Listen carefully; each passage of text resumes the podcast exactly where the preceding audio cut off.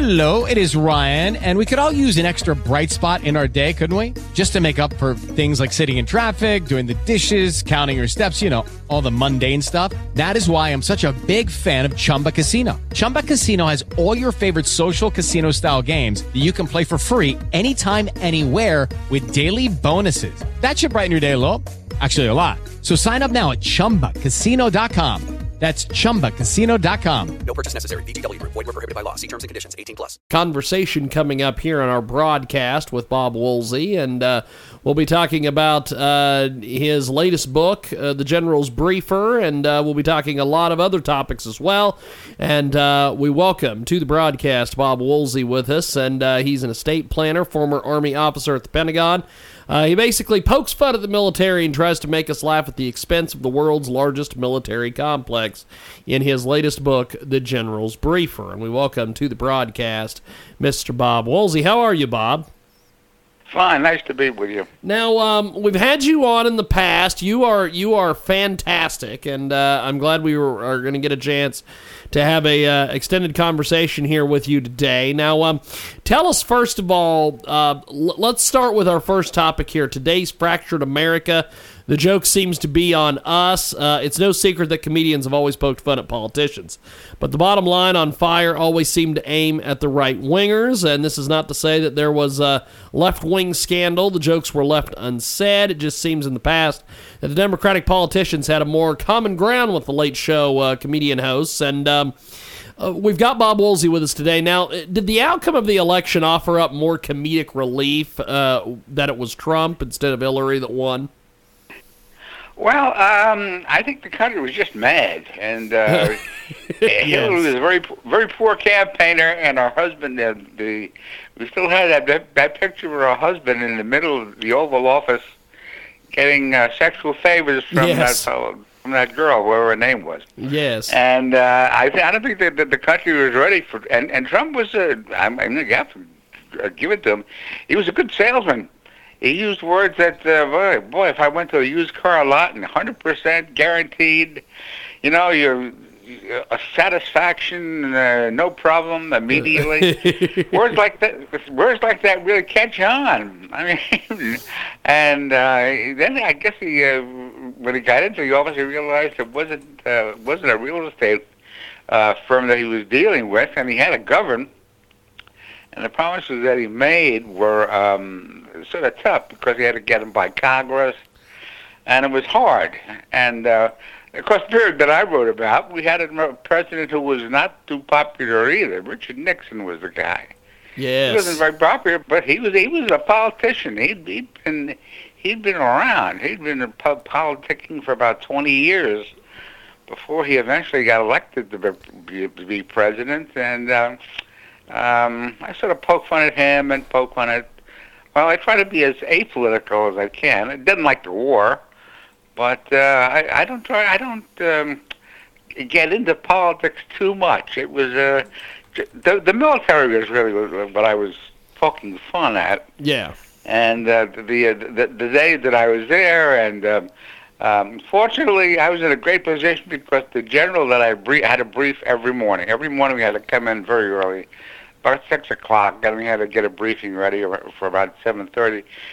And um, the general that I gave the briefing to, who's a two-star general, he was uh, General Westmoreland, who was a four-star general. He was his head of intelligence.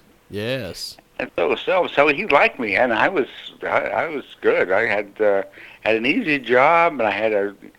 Army great with vacations. I had two months vacation, so even though we had these poor kids that were dying over in Vietnam, I had a pretty pretty easy time of it.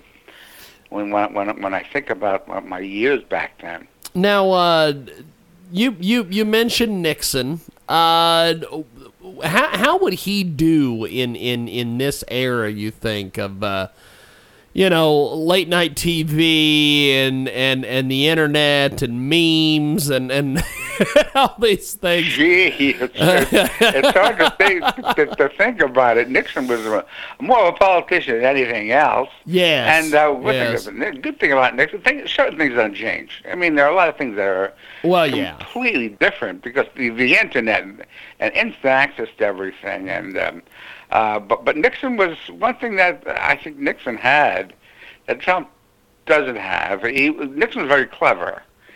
Uh, I don't think he was much for, as much of a salesman. He didn't have the personality that Donald Trump has, but he was, um, you know, Johnny Carson would get on, and he would. He was the guy who was on Late Show. Late Show. Now we have so many of them, but he would get on and poke fun at Richard Nixon, and um, uh, Richard Nixon's big problem was that he he just couldn't relate to people. I think he made an, a, a, an appearance on a show called Laugh In, which was the big yes, comedy yes, show. yes, Yeah. laughing. And he, he he was friends with the guy who was the producer of the show. The guy got him on, and I guess the policy was, let's make Dick Nixon look human. He's stuffy, you know. He's a Wall Street lawyer, and you know, and he's been uh, doesn't have a sense of humor. So let's let's get him on, show the public that he's really not ba- that bad a guy. And maybe that little appearance, that 10 second blurb or whatever it was, was enough to turn the, the vote. And the vote was extremely close. It was even closer than the last one we had here. I think that Nixon beat, uh, this was really ancient days. This was when Nixon beat Humphrey by, what, 100,000 votes, something like that? I believe so. Pretty I believe cool. so. We've got Bob Yeah. Woolsey with us today. He joins us live here in our broadcast, and uh, we're, we're talking in this first segment here about uh, today's fractured America. The joke is on you, and uh, Bob Woolsey has a, uh great new book out. It's The General's Briefer, and uh, he he joins us live here in our broadcast. Now, um, you you were basically at the Pentagon, uh, uh, ROTC. You, you you were all over the place uh, with this Yeah. book. Uh, give, give give us some more details on the book here. Well, I was. Um, I, I I give my two-year career as a military officer. I got in, and I was a terrible soldier. I mean, uh, the soldiers are be good at things like shooting, Yes. and they're running around and going into obstacle courses. I I was terrible at that, and uh, you know, I was probably last in my platoon as far as you know time to get running a mile and things like that.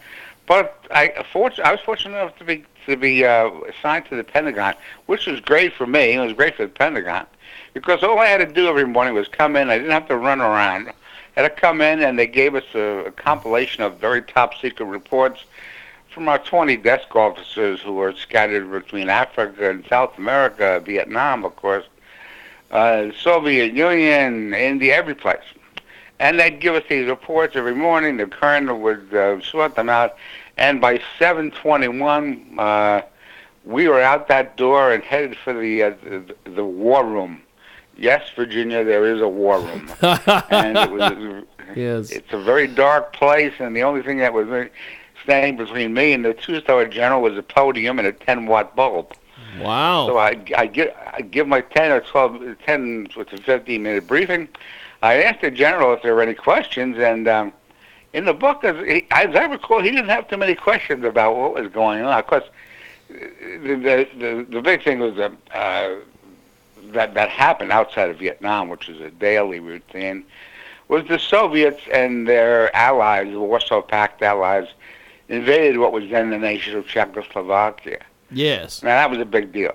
That was a big thing. That I think that was probably the, the beginning of the fall of communism. Yes. And um, the general was pretty concerned about that. You know, in, in uh, Vietnam, Vietnam was, you know, it was uh, the same thing every day. The elements of the Fourth Viet- North Vietnamese Regiment were spotted With Lucky Land slots, you can get lucky just about anywhere. Dearly beloved, we are gathered here today to. Has anyone seen the bride and groom?